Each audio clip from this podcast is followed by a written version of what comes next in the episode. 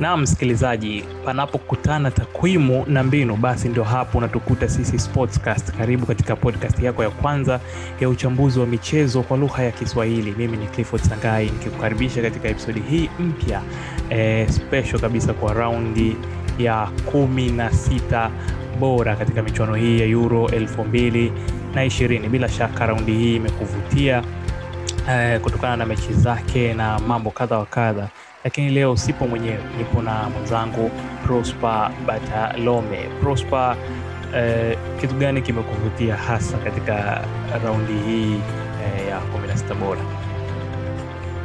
Ni namna ambavyo makocha wamekuwa wanabadilisha mifumo ndani ya mechi na wengine wakiwa wanajaribu kubadilisha kuendana na wapinzani. Unaona Ujerumani, Ufaransa walivyokuwa wanafanya kuendana na Uingereza na, Ufaransa walivyobadilisha mfumo kuendana na na wapinzani. Pia kumekuwa na ile hali kwamba mtu akati tamaa. Kumekuwa na magoli ambayo yamefungwa dakika mbalimbali, hata dakika za mwishoni, mtu anaongoza tatu moja, bado dakika chache, tuseme bado dakika kumi, lakini mtu anarudishiwa. Kwa hiyo tumeona kwamba mechi haziwezi zikaisha, yani haziishi kama vile watu walivyokuwa wanatarajia. Kwa hiyo tumeona kwamba baadhi ya mbinu ambazo makocha wamekuwa wanaziweka zimekuwa zinazaa kwenye raundi hii. Ama asante sana Prosper. Msikilizaji, kwenye description hapo kuna links ambazo zinaweza kupeleka moja kwa moja katika mitandao yetu ya kijamii hususan Instagram eh, pamoja na Twitter. Kadhalika pia tupo katika mtandao wa Clubhouse, unaweza uka ukapitia hiyo link hapo kwenye description then ikakupeleka kwenye eh, klabu yetu ya Clubhouse inayoitwa Sportscast pia ambako tunapigaga story eh, mbalimbali kuhusu soka kila kabla pia ya mechi tu tunafanya kama pre-match uh, analysis. Na sasa tuanze Prosper eh, na leo tutakava tuseme mechi zote nane eh, zikijumuisha eh, timu zote kumi na sita na leo nataka Prosper kidogo tu, tu, tuangalie katika ubora wa nafasi zilizotengenezwa tukitumia vile vile expected goals na na expected assists ili tulinganishe na mbinu tuone kama nani alistahili au nani hakustahili. Maana kwenye maelezo yako ulisema kwamba kuna baadhi ya timu ambazo kabla ya mechi ukuwa unadhani kama inatoka, lakini matokeo, mpira ni mpira ni mchezo wa maajabu sana. Prosper, nataka tuanze na mechi ya Wales na, na, na, na, na Denmark. Ukiangalia hata katika takwimu za expected goals unaweza ukaona Denmark walitengeneza walikuwa na expected goals ya 2.0. Prosper, ukiangalia hizi expected goals, mfano kama hizi katika hizi mechi zao zote mbili ambao wamefunga magoli nane, tulikuwa tunasema na wao wanatarajiwa kufunga magoli manne tu, lakini wao wame, wameweza kufunga magoli nane ukitumia hiyo uh, modo ya expected goals. Kwa hiyo wao walitarajiwa hata kwenye mechi ya juzi ya Wales kufunga magoli mawili lakini wao wakafunga manne. Naomba unielezee ubora wa safu yao eh, ya ushambuliaji. Inawafanyaje ku, ku, ku, ku, kusema wanazidi hadi yale makadirio wanazidi hadi ma, wana, wanavyokadiriwa kufunga? Kwenye hayo makadirio ya, ya, ya mbili ya mechi dhidi ya Wales kulikuwa na moja nzima ya Martin Braithwaite mchezaji wa Barcelona ambapo nafikiri watu wengi hawampi ile hawampi ile sifa ambayo ana, anastahili kwa sababu ni mchezaji ambaye ana, anafanya kazi kubwa zaidi ya timu. Ukitaka ukiangalia alikuwa ana ukiangalia pia kwenye takwimu unaona kwamba ni mchezaji ambaye alikuwa kwenye shot creating action au goal creating action pia alicontribute goli moja. Kwa unaona ni mchezaji ambaye kwenye rolo ambayo anachezeshwa timu ya taifa ni ile ya kufanya kazi zaidi hard working, ambapo anakuwa ana ana kwenye katikati ya walinzi kwenye katikati ya walinzi na nafasi ya namba kumi yeye ndo anakuwa anafanya sana hapo kasi huko Martin Braithwaite. Alafu ukiangalia pia Dolberg ambaye alicheza mechi yake alianza mechi yake ya kwanza kwenye Euro kwa Denmark alichukua nafasi ya Yusuf Poulsen.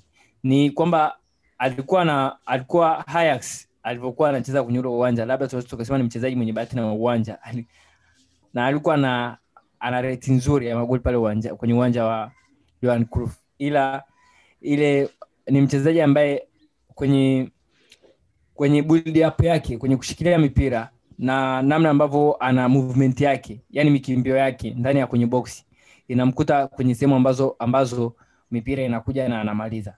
Hata ukiangalia kwenye magoli yake mengi hata ukiangalia goli la pili ambazo aliweza kulifunga baada ya Nico Williams, Nico Williams wa Liverpool kuclear mpira vibaya. Unaona ni position ni kutokana na yale makimbio ambayo alikuwepo na zile nafasi ambazo anazitafuta. Anatoa mpira anafungua mbele. Kwa hiyo pia ukienda mbali ukiangalia Joachim Mea anachofanya ukiangalia pia kwa kwa kwa wingbacks ambao wamekuwa wanacheza wanakuwa na contribute namna na, kwa style tofauti tofauti namna ambavyo wanakuwa wanashambulia. Kwa hiyo ukiangalia kwamba pia ni ni staili ambayo yani ukiangalia kwenye mechi zao hizi mbili za mwishoni wamekuwa wanadominate hata kwenye mechi ya Ubelgiji nafikiri walidominate kwenye mechi ya Finland walidominate hasa hizi mechi mbili dhidi ya Russia dhidi ya Urusi na na na Wales wameweza kuwa wanadominate sana mechi. Na ndio maana hata unakuta wamekuwa wanaweza wakaconvert cha nafasi zao. Lakini licha ya kudominate Prosper, ukiangalia hata walikadiriwa makadirio ya assist, expected assist haifiki hata moja, ni sifuri pointi tisa.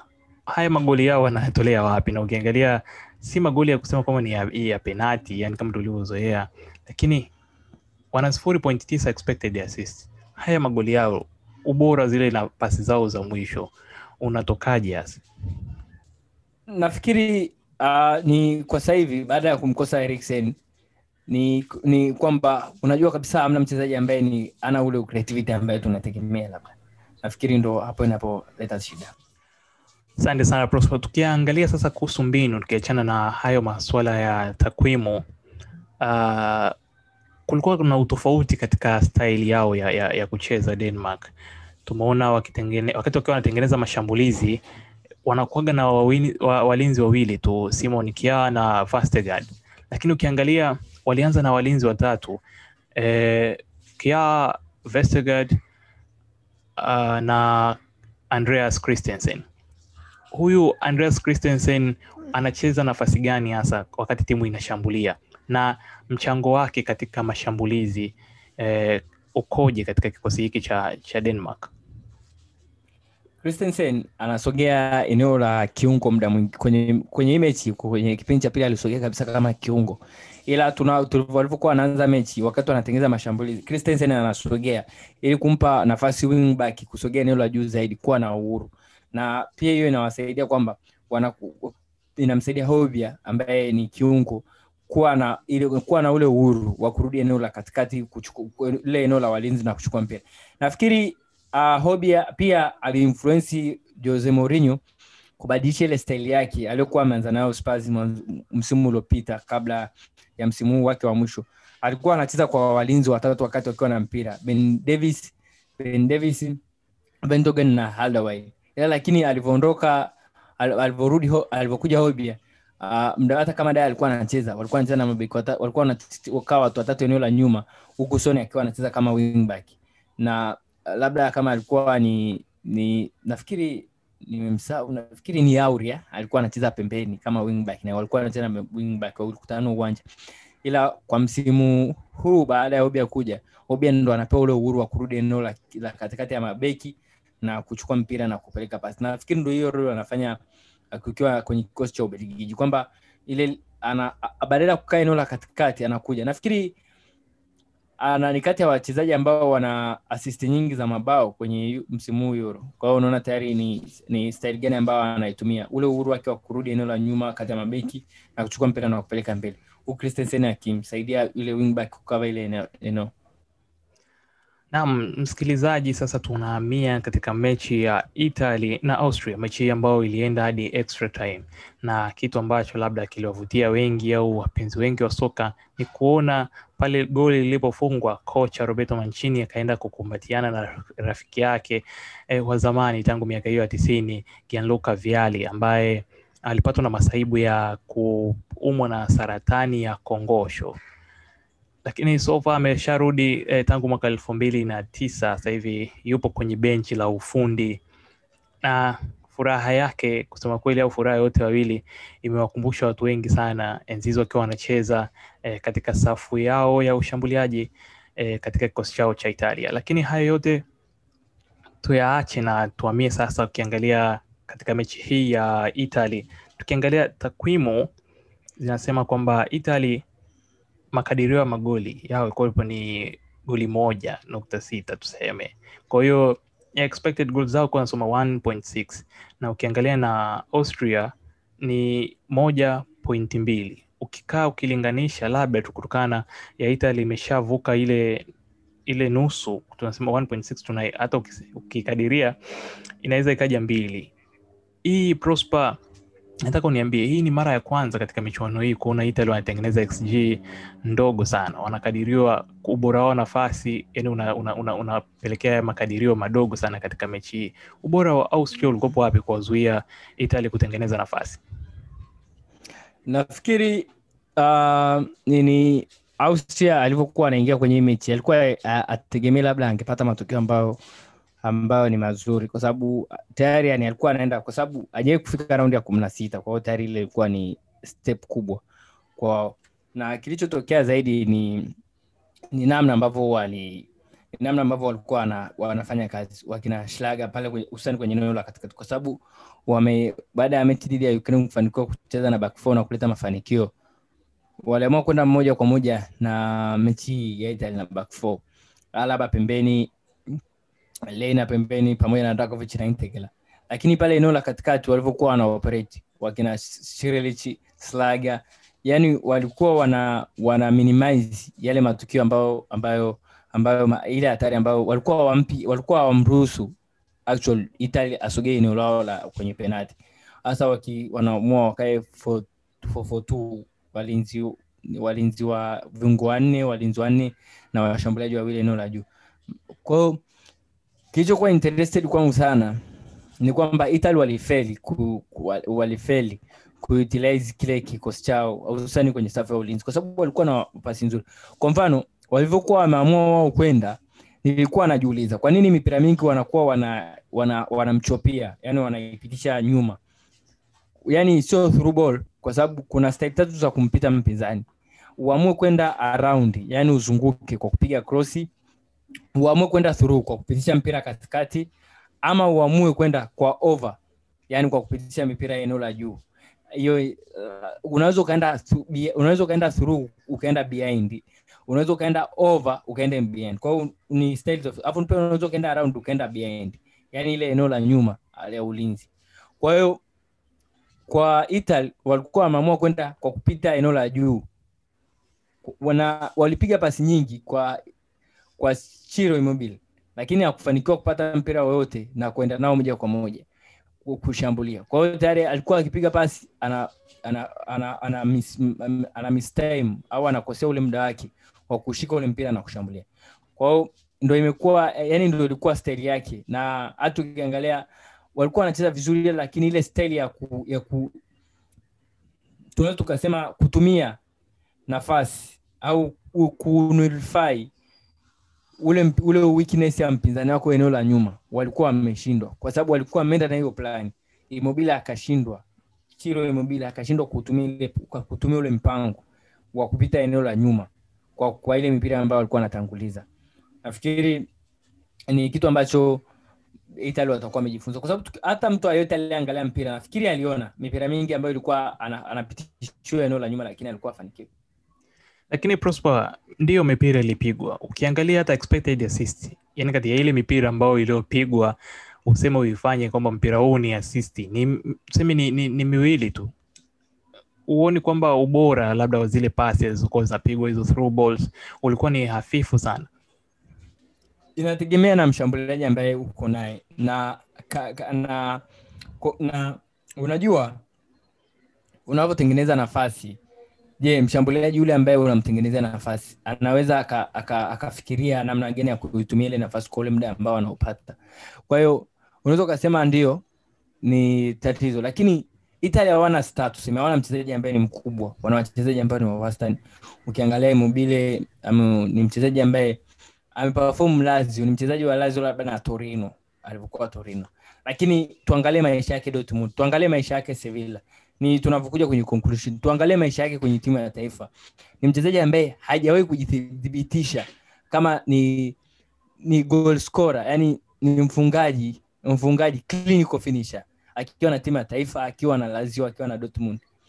Lakini aki- akiwa akiwa na lazio anathibitisha. Ila lakini akiwa na alivyokuwa sevilla alivyokuwa alivyokuwa na dortmund hapo nimeweza kuchangana na lazio. Naomba mnisahau hiyo hapo lazio ndo amejiprove kwamba mi ni mfungaji lakini nje ya lazio na labda tukiangalia na torino kwa mbali ndo hapo aliweza kujiprove lakini kwenye timu taifa mbona ana struggle kwa tunakuja kwenye maswala kwamba kuna yule striker ambaye ana struggle huku anafunga kwa hiyo Sasa tatizo la Italy lilikuwepo wapi? Ukiangalia ndani kuna Jorginho na Verratti. Tatizo kwa nini wao walistruggle katika mechi hii? Nafikiri ni ndo hivyo kwamba walitengeneza nafasi ila lakini ni eneo la ushambuliaji ambao kwa mfano kama hizo kama nilivyoongelea Chiro Immobile kushindwa kuinterpret hizi nafasi pia walikuwa wanahitaji watu ambao wana energy tofauti. Kwa mfano kama insinye ni mchezaji ambaye akipata nafasi anafikiria ku, ku, ku alafu Domenico beradi ni mchezaji ambaye is, yani sio yule mchezaji ambaye amejiprove kwamba mimi ni mchezaji ambaye nipo sehemu kubwa au na, na, na impact kubwa ila ni ile impact madhara yake ni, ni ya kiasi tuseme. Kwao bado bado kwamba wale wachezaji wao wapo kwenye average sio wale wachezaji ambao tunategemea labda kwa labda utegemee kipindi kingine kama kwa Chiesa alivyoweza kuja kufanya mabadiliko labda. Honeymoon ya kocha Frank de sasa imefika tamati, tunasema. Baada ya kutolewa na Jamhuri ya Zech kwa mabao mawili kwa sifuri. Ukiangalia maisha yake katika michuano hii ya Euro, Prosper huyu kocha ah, tunaweza kusema kwamba amepitia milima na mabonde, unaweza kusema kuanzia wa mashabiki kukodi ndege na kumwelekeza mfumo unaopaswa kutumia e, walipopitisha ndege katika viwanja vyao vya mazoezi kadhalika na alivyotuletea surprise ambayo tuliongelea katika episode ya nyuma kabisa ya mwanzoni eh, ya michuano hii katika raundi ya kwanza ya hatua ya makundi. Lakini leo hii uh, safari yake katika michuano hii nayo imefika tamati baada ya kufungwa. Lakini pia kuna kitu ambacho ni, ni, ni, ni, ni cha kushangaza katika hatua hii au sijui labda utakavyokifafanua ni tukiangalia makadirio yao ya magoli ha, kutokana na nafasi walizozitengeneza haijafika hata moja. Ni sifuri pointi tisa. Ni kwa nini katika mechi hii eh, netherlands walishindwa kutengeneza eh, nafasi za magoli ambazo hata ingefika moja au ukasema kwamba ni ubora eh, wa kipa au ni nini? Kwa nini? Nafikiri ni kati ya zile mechi ambazo utakiwi sana kuangalia makadirio ya magoli xg kwa sababu hii mechi haiku- haiku- haikuelezea mchezo husika. Kwa mfano unafikiria pale malen alivyobaki na alivyobaki na na golkipa angepiga basi ile shuti hata shuti hata likaunga mwamba tayari xg ingekuwa inasoma. Kwao alikuwa tayari yupo mwenyewe na golkipa alikuwa na nafasi ya kufunga kabisa. Lakini kwe, kujaribu kwenda raundi kumzunguka golkipa ilikuwa tayari ni kosa. Hata dakika sidhani kama ilimalizika kabla Mats Delight hajapata kadi nyekundu. Kwa hiyo tayari mechi ikabadilika. Kwa hiyo nafikiri sio ile mechi ambayo unaweza ukasema labda walikuwa walikuwa kwenye kiwango actually. Yani nafikiri nilivyokuwa naangalia na nafasi ya Holes ambaye anacheza anacheza Czech Republic kiungo.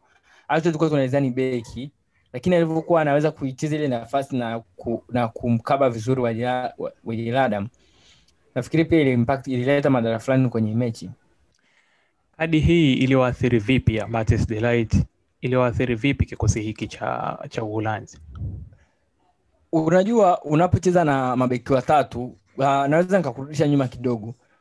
Tukumbuke msimu huu Tuchel alivyokuwa na Chelsea alivyocheza na timu ambayo tayari nafikiri ilikuwa kwenye relegation battle napambania kushuka daraja.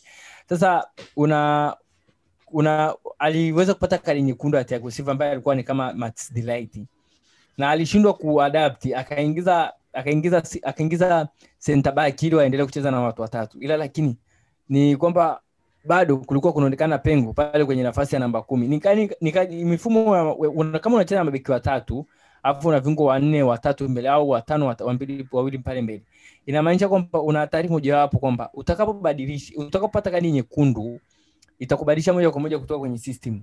Kwa mfano ukiwa una kwa mfano ukipata kadi nyekundu ukiwa na 442 utaba- utamwacha striker mmoja mbele ambaye yupo isolated.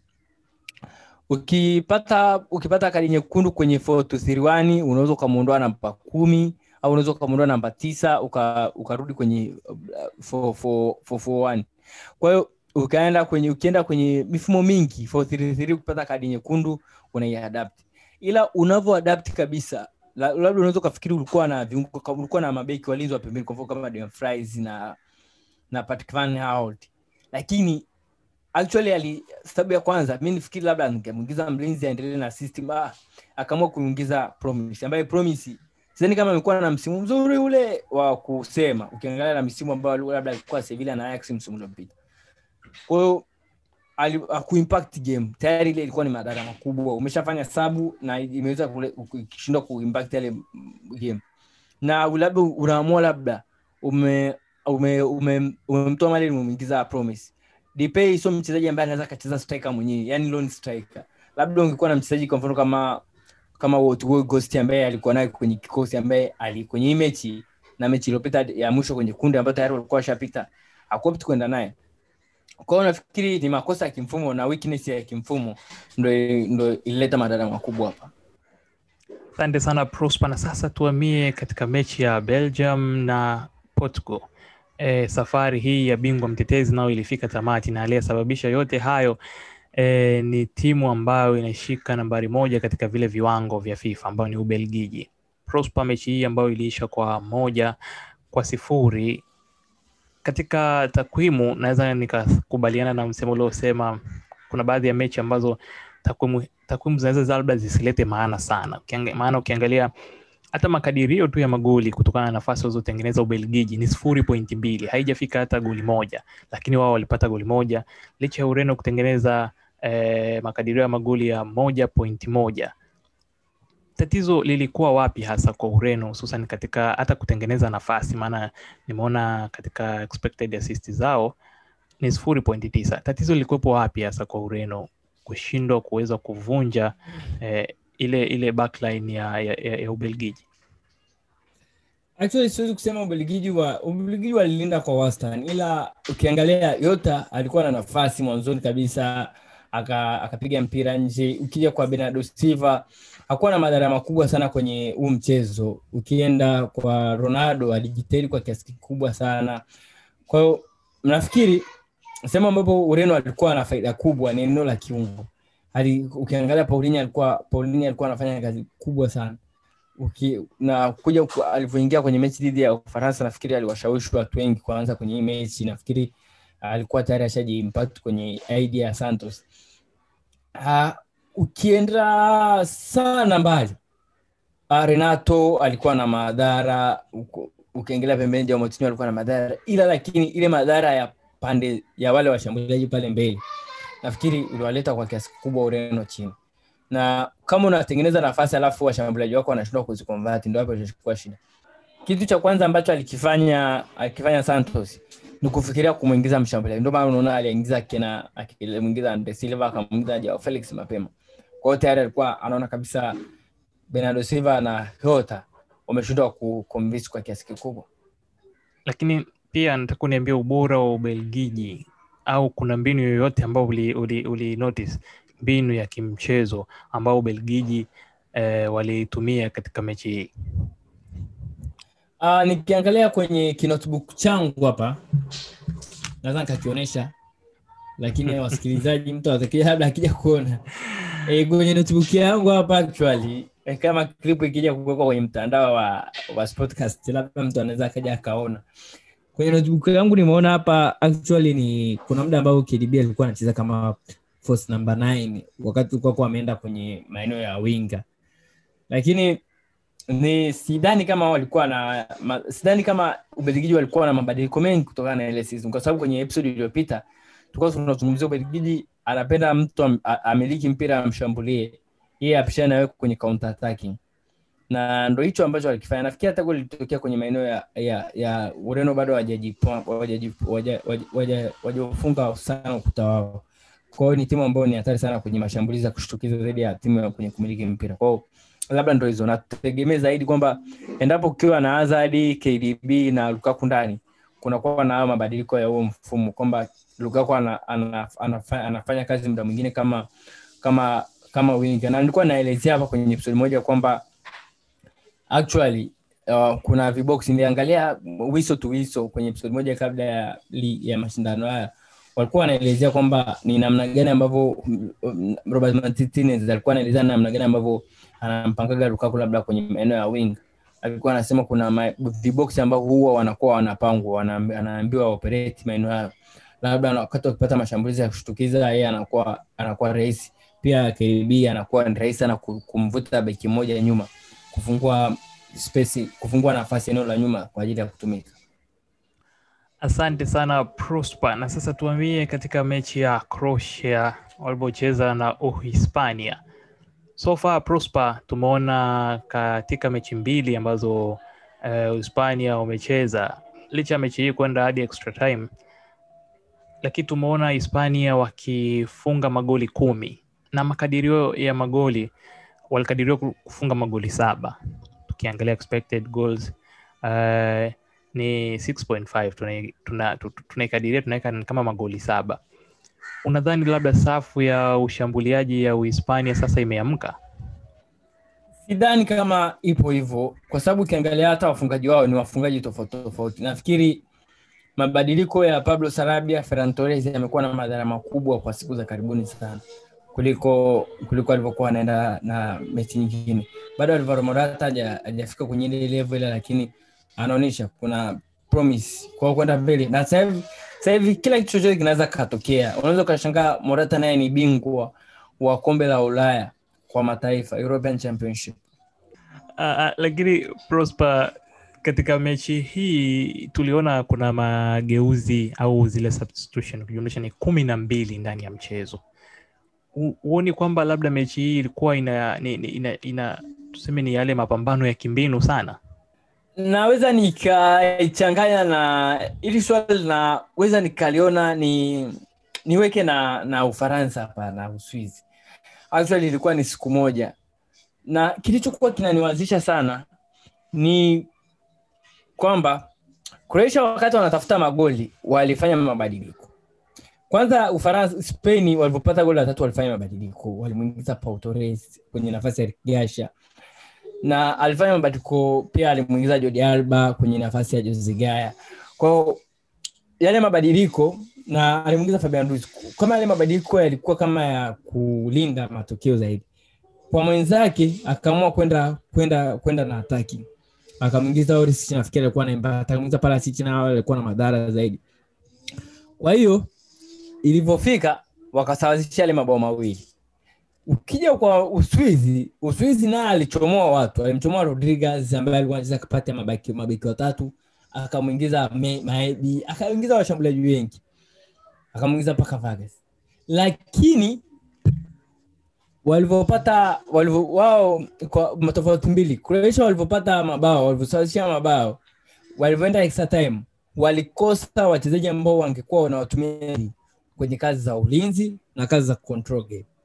Kwa uswizi akafanya sabu mojawapo akamtoa steverovic ambaye alikuwa amefunga mabao mawili akamwingiza moja kwa moja ni mlinzi fabian shah alimwingiza fabian shah akaenda kucheza naye akarudi kwenye ule mfumo wake wa kawaida wa back three viungo kadhaa frola na shaka mbele alafu akachezesha wale wingback zake zuba na, zuba, zuba na mwenzake alafu akacheza na washambuliaji wake wawili. Kwao ana na kiungo moja nyuma. Kwa akubadilisha chochote. Yeye aliendelea na ile system ile ile. Yeye alicheza kiakili. Amebadilisha lakini nafikiri alicheza kama dakika mbili tu na 442 alafu akabadilisha akamwingiza beki akacheza system yake kwa sababu wachezaji bado ndio nimekuambia hapa ni ngumu kubadilisha kubadilisha kubadilisha system yako ulioanza nayo ya mabeki watatu. Kwa hiyo alibaisha mapema akaenda na system akaweza control game. Ilivyokuwa kwa Croatia ilikuwa tofauti. Hapo hapo tukiunganisha pia na kama ulivyosema, tukiunganisha mechi ya Uswizi na Ufaransa, maamuzi ya kocha huyu Didier Deschamps kwenda na walinzi watatu, unadhani lengo lilikuwa hasa ni kujaribu kuendana na mpinzani wake au ilikuwa ni hofu ya kumkosa yule beki eh, wa kushoto ambaye kwa asili, kwa asili anacheza nafasi hiyo? Uh, ukimsikiliza Arsene Wenger anasema kwamba ilikuwa ni kwamba kwa nini aliuliza kwa nini usiende na system wako wakati una wachezaji bora. Kwa kwa Deschamps bado ile jibu halijatolewa labda tutatafuta sijui kama ataandika kwenye kitabu chake cha majuto kwamba anajuta kubadilisha system kwa sababu baada ya second half tu alibadilisha alimtoa Lenglet ambaye alikuwa na struggle. Ndio unaweza ukabadilisha. Ila lakini kwa nini usiweke wachezaji ambao tayari wamezoea ule mfumo? Kwa mfano alikuwa na Zuma ambaye ni mzuri kwenye air. Lenglet ambaye anajulikana ni weakness sana kwenye mipira ya kichwa. Ukija ukiangalia sio tu Lenglet sio tu sio tu Zuma ulikuwa na Julius Scott, alikuwa na mabeki wazuri eneo la kwenye bench ila lakini kwa nini uamue kwenda na Lenglet ambaye amekuwa ana struggle msimu mzima kwenye kikosi cha Barcelona? Amekuwa anatoa penalti amekuwa anaruhusu mabao ambayo beki yote anaweza kafunga kwa kutokana na ile weakness tayari hapo ndo ilianza kuleta maswali. Nafikiri unavyobadilisha system hata kocha wa Uingereza aliweza kusema baada ya kushinda.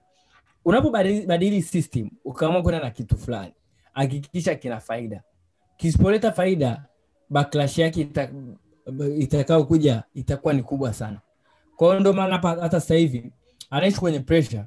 Kwa sababu Zidane kuacha kibarua cha Real Madrid tayari anaendea kibarua cha timu ya taifa ya Ufaransa.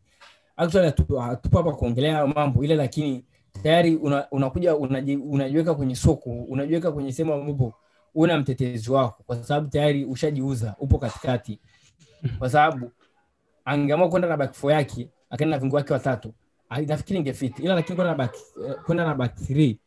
Kwenda na back three ili ilimexpose sana.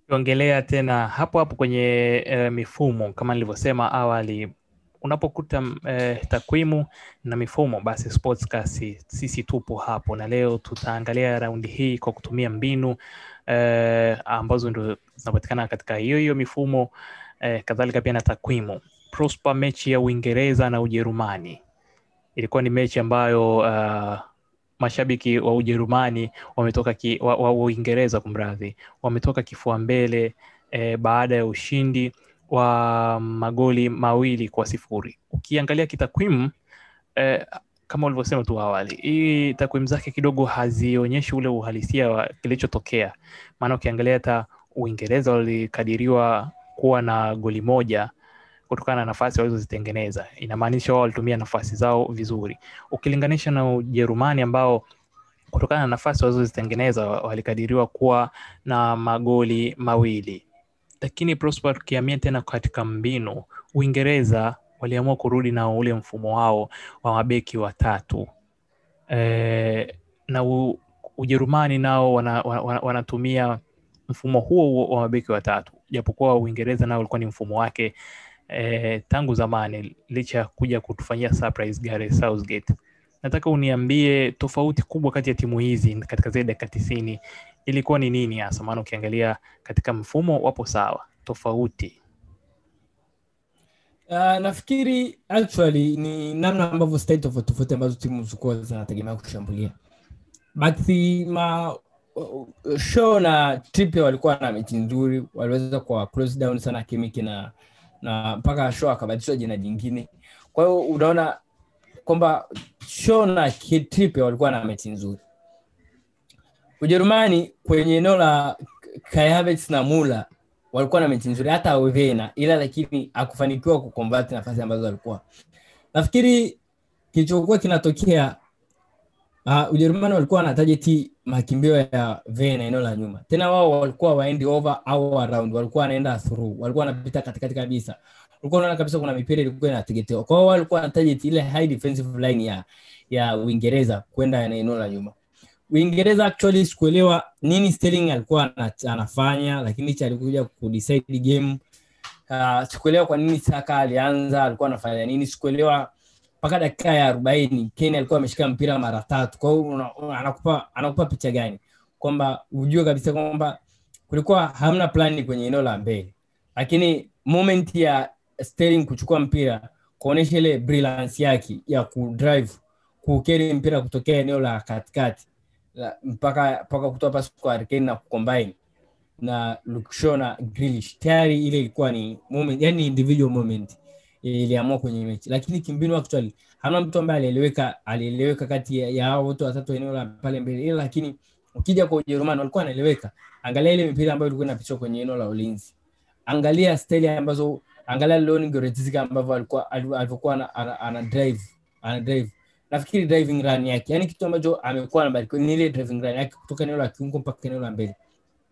Lakini actually mchezaji mwingine ambaye alikuwa na mechi nzuri ni Calvin Phillips alikuwa na mechi nzuri alikuwa muda mwingine wakati Jerumani wakiwa na mpira anaenda kupresi alipokuwa na mpira alikuwa ana, anaweza kuangalia ma wing back na pinpoint pass kupeleka haraka. Kwa ukiangalia hivyo tayari anakupa picha picha gani ambayo ilikuwa mechi ilikuwa ikoje? Kwao nafikiri kwa pande zote mbili ni ile style ambapo yani kwamba unaenda kwenye unaenda kwenye mechi unategemea unategemea una sana sana kutokana na na moment ya wachezaji. Kwao mi naamini Sterling uh, mechi ya Uingereza iliaminiwa sana ili, ili, iliamuliwa na individual zaidi ya kimfumo alishinda ndio aliweza kuwa kuwatoa threat ya Gosens na Kimiki kwa sababu kama walivyoweza kuwaleta madhara makubwa dhidi ya Ureno. Ka, yani ni like ile ambavyo Hungary aliweza kumpocket kwa sababu ukiangalia Hungary Toloi na ne, na Nego walivyowaficha Gosens na Kimmich mpaka wakapata suluhu tayari ilikuwa ni, ni, ni kitu tofauti. Na hata ukiangalia Ufaransa pia walikuwa wanashambuliwa sana na wale wingback Gosens na na kimik lakini jana unaona Lukshaw na Tipe walikuwa wamefanya kazi nzuri. Ila lakini actual sijaelewa. Na sijaelewa Saka alikuwa amepewa majukumu gani. Keni je je kuna muda nilijiuliza mi nilivyoingia kwenye mechi mara ya kwanza nilihisi Sterling na Saka watakuwa wanakimbia wana running behind. Lakini kitu hicho hakifanyika. Kane labda Kane alikuja ku drop deep mechi karibia ina, ina, inaelekea half time. Ndo akaja aka drop deep kwenye second half. Ila lakini je Sterling na Saka walikuwa wanafanya yale makimbio ambayo tulikuwa tunategemea? Kukimbia nyuma ya ulinzi wa ufa, wa wa wa Ujerumani. Ni kitu ambacho hatukukiona by the way kumalizia tu uh, mechi ya mwisho au mechi ya nane katika raundi hii eh, kati ya hizi timu kumi na sita ambapo nayo ilienda katika extra time ni ni kati ya Ukraine eh, walipokutana na Sweden ambayo iliisha kwa magoli eh, Ukraine akishinda kwa magoli mawili eh, na Sweden akipata goli moja. Nataka hii tuangalie mbinu sana Prosper. Ukraine kwenda na walinzi watano au tuseme walinzi watatu muda, mwingine kwa safu yake ya ulinzi kuleta madhara gani hasa katika hii mechi ya, ya, ya, ya Sweden? Uh, ukiangalia ni kwamba Sweden walikuwa wana, wana ile fufutu yao, lakini pia ukiangalia muda wa mpira kama Lusting anabaki anabaki na Lindelof na Dam kwao, Anderson anakuwa anasogea. Huu mfumo ulikuwa na madhara mawili cha kwanza. Madhara ya kwanza ulikuwa unawasumbua sana Sweden. Kwenye usani. Ukiangalia ukiangalia upande wa Zinchenko alivyokuwa anakimbia na madhara yake. Ama wingback, kwa sababu expect Lustig expect expect actually awe ana track back sana kutokana na umri pia na level yake ya age, lakini upande wa pili ni eneo la kiungo. Eneo la kiungo, ufikiria wakati ukiwa na mpira unacheza back five kunakuwa na viungo wa unacheza na back five unakuwa na viungo watatu eneo la katikati ambapo kilichokuwa kinatokea ni ni Forsberg, Kulusevski, Isak na actually mda mwingine Larson na Olson wote walikuwa pale kwenye na mda mwingine wote walikuwa kwenye eneo moja pale katikati. kwao. unakiangalia nafasi nyingi sana kipindi cha kwanza walikuwa wanawatengenezea sana kwenye ile ile eneo la kiungo. Walikuwa na viungo wengi ukiangalia hata goli lilivyotokea la Forsberg litokea eneo la pale pale, zile combination za Isaac walikuwa wanajaza eneo la katikati, kwa sababu walikuwa kwa sababu kulikuwa na viungo wachache ambao walikuwa wana protect, kwa sababu Stepanenko, sifikiri kama kulikuwa na Stepanenko, kulikuwa na Shaparenko na na na Sandrochak ndo walikuwa walikuwa watatu pale. Kwa hiyo actually ukitegemea labda Yarmolenko ya Malenko ambaye dakika ya kwanza tu ya mechi anakuwa tayari ashachoka. Ramchuni ambaye ni mshambuliaji alikuwa hawezi labda kudrop tena kurudi eneo la katikati kuwasaidia. Kwa tayari eneo la katikati walikuwa wameathiriwa sana hasa kwa upande wa Ukraine. Sweden walivyokuwa wanateseka ni namna gani ya kuadapt na mawingback. Hususani ukiangalia delivery za za Zinchenko ambaye aliamua hii mechi zilikuwa ni hatari na alikuwa na uwezo mkubwa ameshaipeleka timu kwenye nusu finali na ni faida kubwa kwenda mbele zaidi kwa sababu tayari Shevchenko and Shevchenko actually mkataba wake unaisha elfu mbili na ishirini na mbili klabu yote ambayo inataka inamtaka zitaanza kufikiria kuna kipindi fulani alihusishwa na AC Milan na pia nilisikia kwenye mechi ya fainali ya Champions League alikuwa alikuwa alikuwa kwenye kwenye eneo moja na bosi wa Chelsea. Nafikiri naye pia alimsajili Chelsea, nafikiri Roma, Roman alimsajili Chelsea uh, kwa sababu ya influence yake. Kwa hiyo nafikiri labda is a future Chelsea man. Ah. licha ya kuwa marafiki lakini sidhani Inaweza kwa sababu uh, Abramovich hajawahi kuacha marafiki zake Naam, huu ni uchambuzi wake Prosper Bartolome. Tulikuwa tuko hapa kukuletea uchambuzi eh, wa raundi hii ya 16 michuano ya Euro 2020 eh, na sasa hatua inayofuata ni hatua ya robo fainali ambayo itamalizika eh, tarehe tatu. Kwao hapa tutakutana tena tarehe nne, episode itakayoitoa nyingine kwa ajili ya eh, robo fainali tukiangalia mechi eh, tukichambua mechi namna zitakavyoenda. Tutahusisha pia kama kawaida yetu mbinu na takwimu tutazijumuisha, maana hiyo ndio njia yetu uh, Sportscast, na ni namna ambayo pia tunajitofautisha. Kama awali nilipokuambia, kwenye description kuna links ambazo zitakupeleka katika mitandao yetu ya kijamii ya Twitter na, na, na Instagram, kadhalika pia na Clubhouse. Unaweza kujiunga nasi tukawa tunapiga stori mbalimbali za soka eh, katika mitandao hiyo, lakini na maoni yako pia unaweza ukatupa eh, katika mitandao yetu ya kijamii. Usikose kusikiliza episode itakayofuata. Mimi ni Clifford Sangai na nilikuwa na mwenzangu Prosper Batalome.